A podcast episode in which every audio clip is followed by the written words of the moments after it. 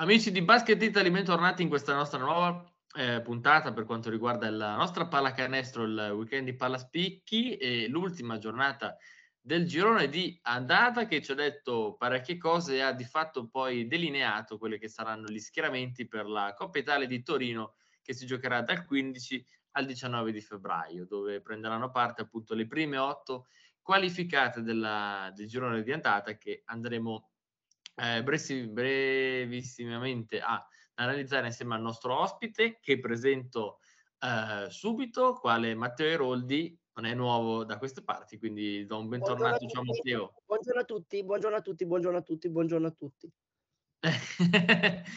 Bene Matteo, siamo qui per parlare appunto, come ho detto, di basket, ma prima di eh, partire con la nostra eh, chiacchierata vi invito ad ascoltarci su Spotify, Apple Podcast, Google Post, Google Podcast, Audible, insomma qua sotto trovate tutti i link per quanto riguarda le piattaforme di podcasting, dove, dove se non volete guardarci ma volete sentirci eh, vi è possibile e inoltre vi, vi, invito a supportarci per quanto riguarda tutto il, a offrirci un caffè qua in basso. Trovate tutte le, eh, tutte le informazioni che, che vi servono. Eh, bene Matteo, direi che possiamo partire. Come ho detto in apertura, eh, siamo arrivati all'ultima giornata, a metà campionato, l'ultima giornata di, del girone di andata per quanto riguarda il campionato dell'EBA e come sappiamo bene, tu lo sai meglio di me, alla fine del girone di andata si delineano che, quella che sarà e che, che è la Le Coppa Italia. del primo quadrimestre. esatto. Le del primo quadrimestre. E si delinea quella che è poi anche di fatto la Coppa Italia che, come ho detto in, in, in, in apertura, si terrà a Torino dal 15 al 19 di febbraio. Eh, dando una veloce, ovviamente ricordando ai nostri eh, spettatori quali sono le squadre che sono qualificate per eh, come dire, la Coppa Italia di Torino, sono ovviamente l'Armani Milano che si qualifica come prima, eh, la Virtus Bologna seconda, Dertona terza 20 punti, Pesaro quarta 18, Varese quinta 18, eh, Trento sesta a 16, Venezia sesta a 16 punti, fanalino di coda eh, la Leonessa Brescia con 14 punti a discapito della, eh, della Dinamo Sassari che non riesce a entrare alle Final Eight per un, un, per un ciuffo di capelli, potremmo dire. Matteo, quindi ti faccio subito una domanda a bruciapelo. Ci sono delle... Mh, mm, hai delle, come dire, ci sono delle delusioni, ci sono delle sorprese in queste otto qualificate o ti aspettavi bene o male sarebbe stata questa la griglia? No, allora, piacevole sorpresa anche se non è sorpresa perché so che c'è mhmm, un progetto serio dietro e la figura di Repesa è una mhmm, vera e propria garanzia. Eh, Pesaro, Varese è una piacevole conferma con, come poi avevamo già parlato anche in passato, coach Matt Brase che ha un po' rivoluzionato tutto e dato un gioco arioso. Chi potevo aspettarmi tra le, tra le otto? Mhmm, forse Brindisi e Sassari che stanno vivendo una prima parte di stagione forse un po' più travagliata di quella degli anni scorsi, però ci può stare, Brindisi ha cambiato tanto, un anno magari un po' più sottotono o un paio d'anni un po' più sottotono perché anche l'anno scorso comunque non erano arrivati i risultati visti in passato, ci, ci può stare, fa parte delle dinamiche normali, ecco io credo. Esatto, un peccato secondo me per quanto riguarda Brindisi perché diciamo che stava andando tutto bene, poi le ultime due giornate, prima contro Varese e soprattutto ieri sera eh, contro, contro, Sassari, eh, diciamo che non gli ha dato il, il pass per, per, o comunque avere altre chance da giocarsi per quello che, che, saranno appunto le Final Eight di Coppa Italia. Io per quanto riguarda, se posso dare un mio parere, eh, Varese è sicuramente la sorpresa numero uno di queste Final Eight perché mancava dal 2018, quindi per quanto mi riguarda Varese penso sia la sorpresa numero uno di queste Final Eight. Sicuramente lo è anche, anche Pesaro, perché comunque Pesaro ci ha abituato negli anni eh, scorsi a comunque annate dove, dove ha fatto molta fatica. Bene o male, poi sai, Pesaro è una piazza che eh, ne sa di basket, si è tirata sulle mani, che non ha, non, ha, non, ha, non ha mollato ed è per questo che forse oggi si vedono questi risultati, quindi sicuramente Pesaro e Varese sono le due sorprese eh, di questa Coppa Italia, un po' come lo era Dertona eh, l'anno scorso. L'anno scorso, insomma, Dertona è stata addirittura eh, raggiunse la finale, quindi diciamo che il posto che l'anno scorso aveva ricoperto Dertona, quest'anno lo ricoprono Varese e Pesaro. Anche Brescia, secondo te, poteva, come dire, è arrivata sul filo del, di lana proprio o, o, è, o, è, più a Sassari che è sfuggita alla pratica eh, e Brindisi Final Eight? No, come ti dicevo, da Sassari e Brindisi posso anche pensare di aspettarmelo. Sicuramente lo aspettavo la Germani un po' più in alto, però è anche vero, e questo non gliene va dato atto, che hanno avuto perdite importanti come Petrucelli e Troico Penn. Rimpiazzati, è vero, tutto quello che vuoi, però primo, una cosa fatta di recente, quindi bisogna inserire anche i nuovi arrivati nei meccanismi, e secondo, comunque ci può stare. Eh, è chiaro poi anche che comunque Brescia non ha più, per esempio, un giocatore come Nasmi Trulong, che assieme a Della Valle faceva la differenza. Ci sono giocatori diversi, le caratteristiche sono diverse e non è detto che eh, di conseguenza poi i risultati siano, siano, gli stessi. Anzi, è molto probabile che, che, siano, che siano, diversi, ecco, proprio perché ci, ci, sono stati dei cambi e tante cose. Ecco.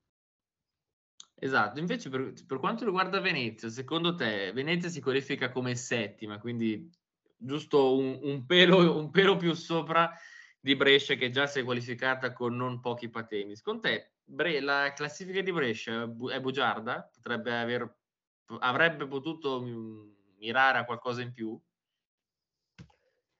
Avrebbe potuto, sì, però veramente vi chiedo scusa se mi ripeto, um, però ha, ha dovuto fare i conti con delle assenze molto pesanti in corsa e rimettersi in gioco durante la stagione non è mai troppo facile. Ecco. Quindi, esatto, esatto. Quindi ne va dato bel... e poi comunque il primo traguardo è, è, stato centrato, quindi voglio dire, parliamo, non dico di niente come diciamo qua a Bologna, ma comunque di, di, di, un, un, di un, pelo nell'uovo, perché comunque ottava come poteva essere quinto, sesta, poi insomma eh, la separano due punti dal sesto posto, quattro dal, dal quarto, insomma due partite, voglio dire, quindi non è che stiamo parlando, ha fatto di fallimento, come non parliamo per carità di fallimento per Sassari, che è arrivata praticamente pari a Brescia, quindi la condanna allo scontro diretto, o, o Brindisi, che eh, in questo momento è a 12, però poi magari siamo stati anche abituati a delle, delle, delle parti importanti di stagione per Brindisi. Chiaro, l'assenza di Brindisi che, che, che, pochi anni fa, prima dell'interruzione per Covid, aveva fatto molto bene, soprattutto in Coppa Italia, può essere un'assenza pesante. È, è, chiaro che però so, gli acqua sotto i ponti ne è passata tanta e, e, quindi non si può più fare le valutazioni con quella che era quella situazione lì. Occasioni sfuggite allora ci può anche stare, può anche essere, però tutto insomma alla fine va vissuto così com'è. Esatto, esatto, quindi insomma ne vedremo delle belle. Eh, ricordiamo che gli abbinamenti sono ovviamente eh, Milano-Brescia, eh, Virtus-Venezia, Dertona, Trento e Pesaro, Varese che si giocheranno i quarti di finale complessivamente il 15 di febbraio, eh, gli orari sono ancora a definire, e il 16 di febbraio ci saranno i quarti di finale. E poi se non, se non erro il sabato ci sarà la semifinale e la domenica del 19 appunto si chiuderanno con la finalissima e vedremo appunto chi, chi avremo eh, come squadre arriveranno fino in fondo alla finale. Eh, Matteo, adesso cambiamo argomento e torniamo a quello che è stata l'ultima giornata che diciamo ha contraddistinto appunto... Eh, Vediamo se abbiamo eh, studiato, eh? esatto, ha contraddistinto le, ge- le, gesta. Eh, tu mi dicevi a, cam- a telecamere spente, eh, o forse no, l'avevi detto in apertura, ho, ho, scusa, un piccolo, piccolo, sono un po' smemorato. Eh, quindi parliamo di pagelle di, di primo quadrimestre, giusto? potremmo dire. Paggiare il primo quadrimestre, spero che sia avvenuto perché è una bella, una bella metafora, dai. Quindi, eh, come dire, proseguendo sul, um, sulla parabola appunto delle pagelle, come se fossimo a scuola, promossi? Tu parli solo, scusami, di Final Eight o di tutto quanto? No, parlo della, della come dire, girone di andata. Allora, sicuramente Milano, Virtus, Tortona, prosciutto, Carpegna Prosciutto Pesaro, eh, Varese promossissime, le prime otto promosse. Eh, eh, promuovo anche Scafati che sta crescendo molto. Do un 6 pieno a Verona che comunque è in linea di galleggiamento. 5 e mezza Sassari e Brindisi di cui parlavamo. Tra il 5 e il 6 eh, Trieste che si sta rimettendo in carreggiata, insufficienze eh, per il momento a Napoli, Treviso e Reggio Emilia che sono in coda al gruppo. Esatto, quindi diciamo che dovranno recuperare nel secondo quadrimestre se non vogliono appunto trovarsi col debito. anche nel fare le partite ai giocatori, quindi non mi prendete troppo per, per, per vero. Insomma, quindi vedremo come, come sarà poi la, il, il, secondo quadrimestre, la, il, il girone di ritorno, dove, vediamo, dove vedremo se le, le squadre potranno, ci se ci saranno dei capovolgimenti di fronte in, in linea generale. Invece per quanto riguarda le partite, se ne sono giocate alcune, io so che tu Matteo sei pronto per eh, parlarne di, di qualcuna eh, che abbiamo a telecamere spente abbiamo appunto parlato già. Eh, Treviso, eh, Trento. No, era Treviso, no, Treviso Trieste. Treviso Trieste. Treviso, Trieste, Trieste. Eh, di Trieste, e qui entriamo più nello specifico, mi, mi, mi piace molto la conduzione di Legovic che ha, dopo magari un po' di iniziale, credo abbia 30 anni precisi, quindi dopo un po' di iniziale assestamento con la Serie A, perché essere buttati così nella mischia non è, non è mai facile, dopo un po' di assestamento ha, ha trovato il modo di, di, di, di, ingranare e sta pian pianino risalendo la classifica. Mi, mi piace molto Frank Bartley, che è un, uno scorer di, grande livello. Skylar Spencer ha fatto una grandissima prestazione sia sotto le plance sia in termini realizzativi. Ha sbagliato un tiro e ha fatto 11 rimbalzi, un tiro su 9 tentativi e ha fatto 11 rimbalzi. Molto importante secondo me anche il contributo fornito dall'arco da Ruzier che in arrivo dalla Virtus è una pedina molto molto molto molto importante secondo me primo perché conosce l'ambiente a menadito. Secondo perché comunque ha fatto tesoro di, di esperienze al fianco di giocatori come Teodosic Paiola che non è mai qualcosa di, di scontato. Eh, hanno un giocatore secondo me come Campogrande che potrà uscire alla distanza. Hanno tanti giocatori utili come Lever eh, Vildera insomma.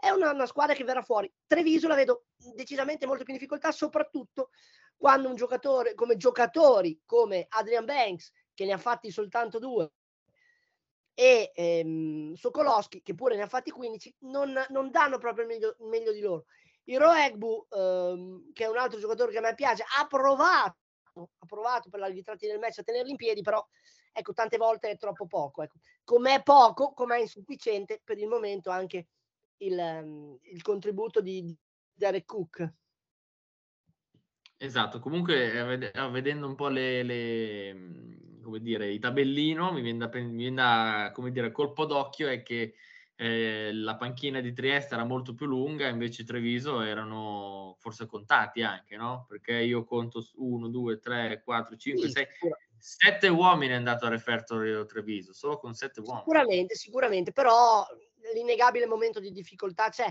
che, che tra l'altro è stato mascherato da qualche da qualche buona prestazione bisognerà lottare tanto in queste altitudini, eh, latitudini, sopra, ma, ma, dovrà lottare secondo me poi alla fine della fiera anche Trieste, che, che, parte magari da una posizione un po' più di favore rispetto a Treviso e soprattutto a Reggio, che comunque ieri ha battuto un colpo importante sconfiggendo Trento, eh, però siamo nelle zone calde e qui gli scontri diretti ai punti eh, hanno un peso sicuramente maggiore che in situazioni normali. Ecco.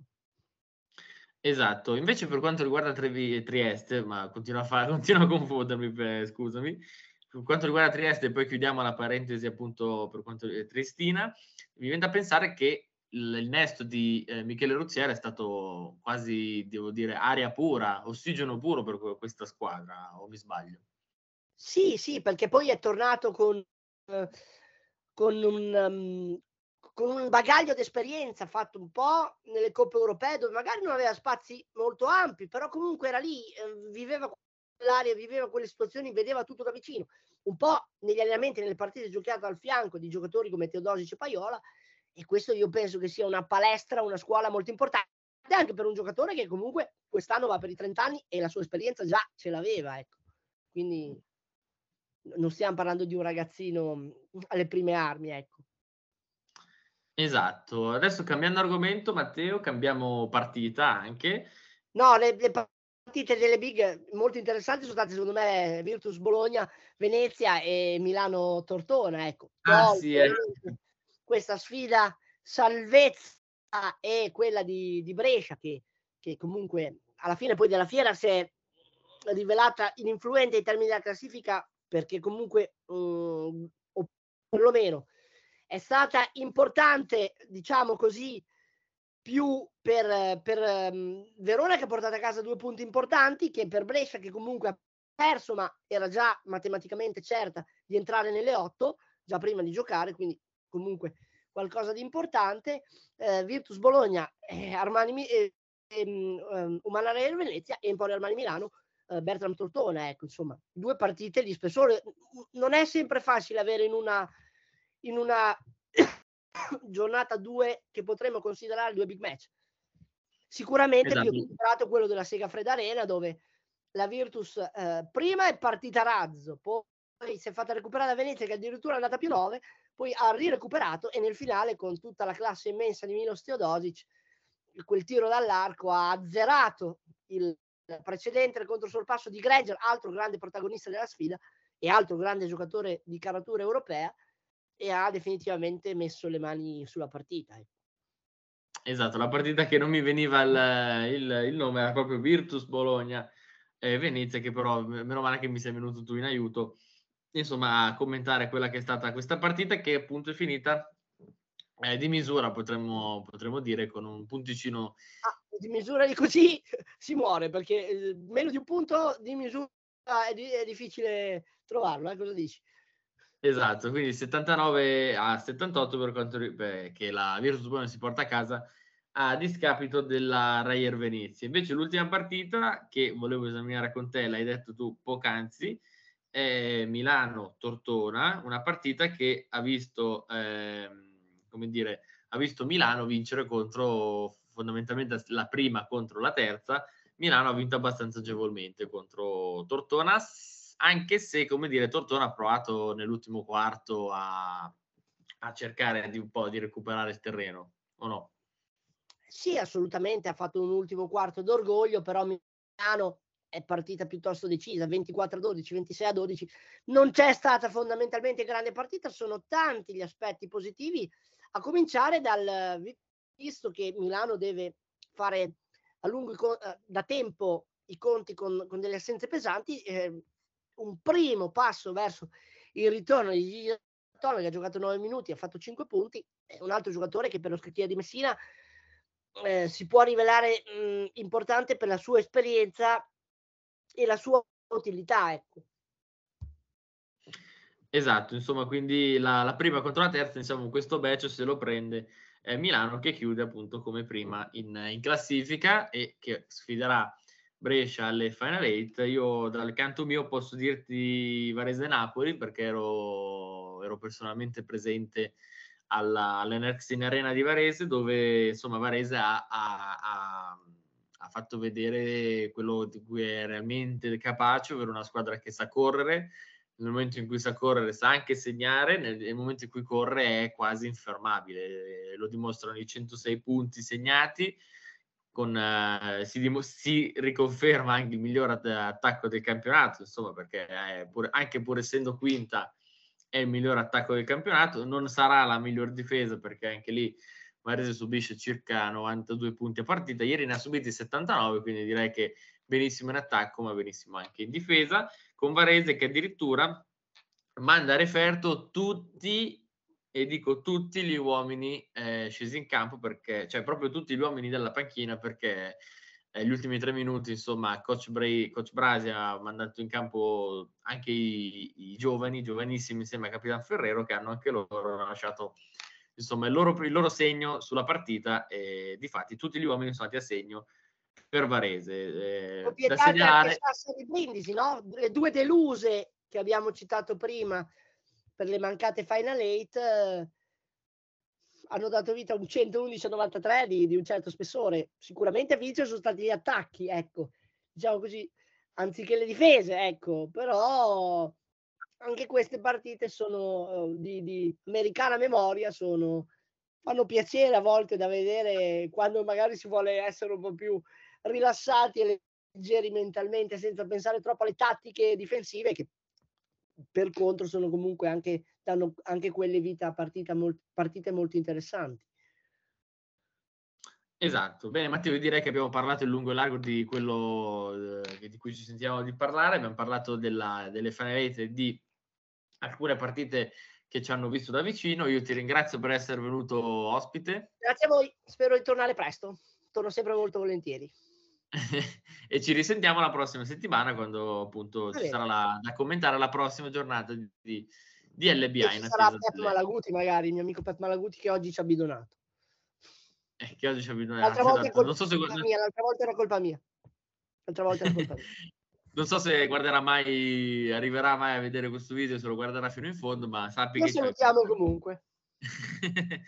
Va bene, allora io poi vi ricordo di ascoltarci grazie su Spotify, insomma, tutto quello che ho detto all'inizio. Ciao, grazie. Grazie mille, ciao.